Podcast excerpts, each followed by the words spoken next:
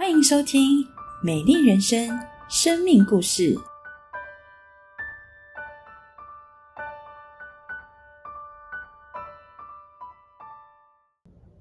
哎，大家好，明老板啊，我是志杰。我小时候出生在缅北腊戌，它是滇缅公路的终点站。我小的时候呢，父母离异啊，因此呢，我母亲呢一人独立抚养我们三姐弟长大。那因为家里经济关系，所以我大姐啊小的时候，记得四年级的时候呢，她就到一个医生的家里呢去帮忙当帮佣。那这医师娘呢啊，精神上有些问题。因此，他就会虐待大姐。啊，大姐在这样的一个家庭当中呢，啊，她必须要承受一切。因为第一，她为了家里的经济，她必须在医生家里去当帮佣；第二呢，她可以在这当中呢，他可以养活他自己。啊，所以在小的时候呢，看到家里的情况是这样，那家里因为这样经济的关系，母亲必须要到外地去啊，帮人家啊。挖地，啊，小时候呢，就是我和我二姐啊，就啊相依为命，啊，有时候我发现我二姐她自己会吃土，后来我才啊知道说，原来她因为是缺乏营养的关系，那我是在这样的一个家庭当中啊长大，那小时候啊，那因为经济的关啊经济的啊缺乏，啊，我们一个月他还可以吃到一次肉，那这样的一个啊这样的一个生活呢。啊，导致我们营养不良。那当营养不良的时候呢，就容易生病。那生病呢，要啊需要去看医生。啊，看完医生呢，又花费了一大笔啊医药费，那就不断的欠债，那就变成一种恶性循环下去。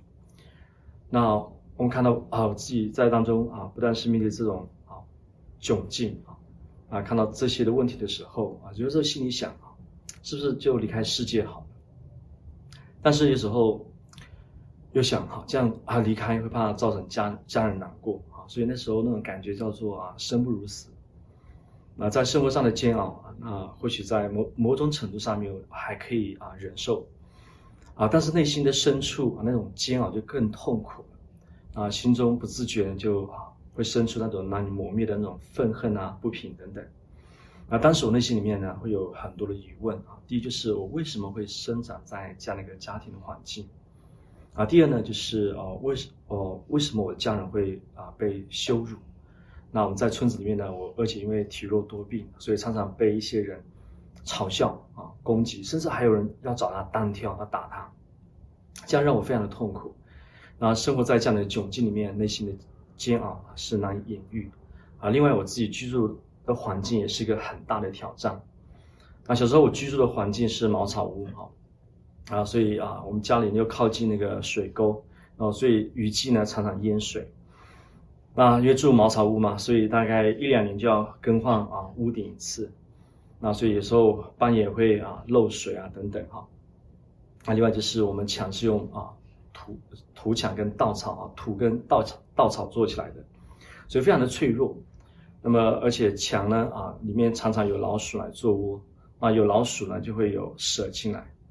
那记得有一次我睡醒来之后，发现我们的床下面啊，卷曲着一条亮亮的一条蛇，啊，哇，当时我真的令人毛骨悚然。啊，虽然啊穷苦，但上帝怜悯啊，啊，让我不至于屈尊的这个世界啊，让我有着对天国的这样的渴望跟追求。我记得在小小学三年的时候，三年级的时候啊，老师在我们班上出了一道题目，就是啊我的志愿啊，但是我内心里面有一个感动，就是我想要当牧师。那后来我在我写的这作文啊，贴在我们学校的壁报上面啊，我现在回想起来，我觉得在那时候啊，就是做一个宣誓啊，在神和人面前，我想我就是要将自己献给神。啊，但那时候贴了之后呢，还是心里会担心呢，将来到底我可以做什么？那很奇妙，就在那一年，我生了一场重病那就在啊那天晚上啊，梦见我自己置身在一套一一一块金黄色的稻田里面，那三个穿着白衣的人要来找我，那要把我带走。啊，我当时难过非常啊，就啊痛哭起来。我跟他们说，我不能走，因为我还有母亲。那如果走了，我母亲一定非常的伤心。那另外，我跟他们说我要留下来传福音。那后来，他们就走了。那我醒来的时候呢，我哭得满脸是泪水啊。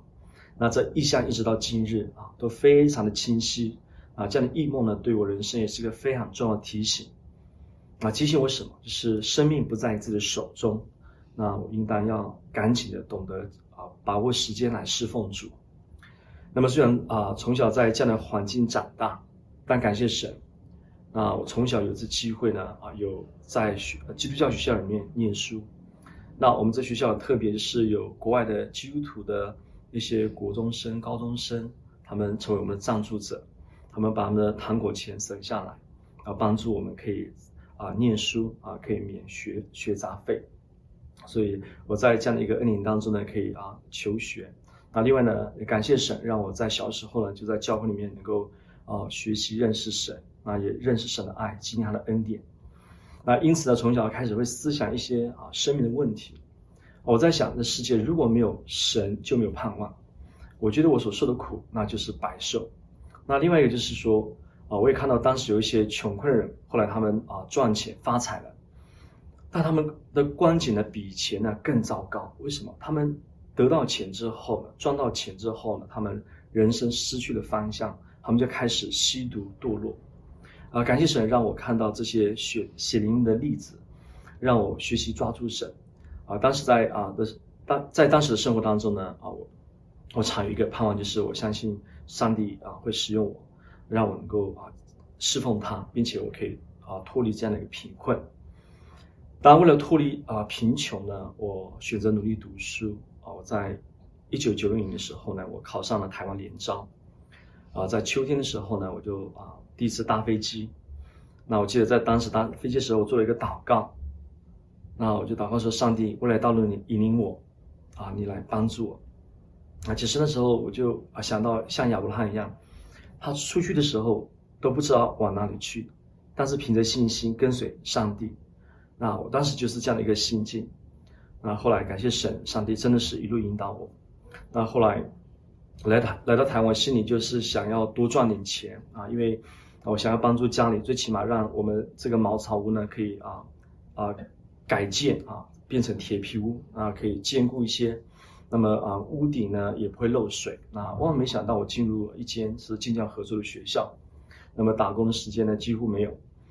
那我在工厂里面赚到的钱呢，也几乎啊去缴学杂费啊，所以所剩无几。那这时候呢，我开始啊怀疑，开始抱怨了。我说：“神啊！”我这不是我很清楚的祷告，你上帝带领我，但是今天我为什么在这样的环境里面呢？啊，为什么把我带到这个地方？哈，啊，在当时啊，上帝似乎没有任何答案。那后来呢，在建教啊的这样的一个啊学习当中呢，我觉得我自己实在带不下去，所以我就努力的转校。感谢神，后来我成功的啊转念一般的普通高中，啊，在高中三年里面呢，啊，我自己啊学杂费是自筹的，那。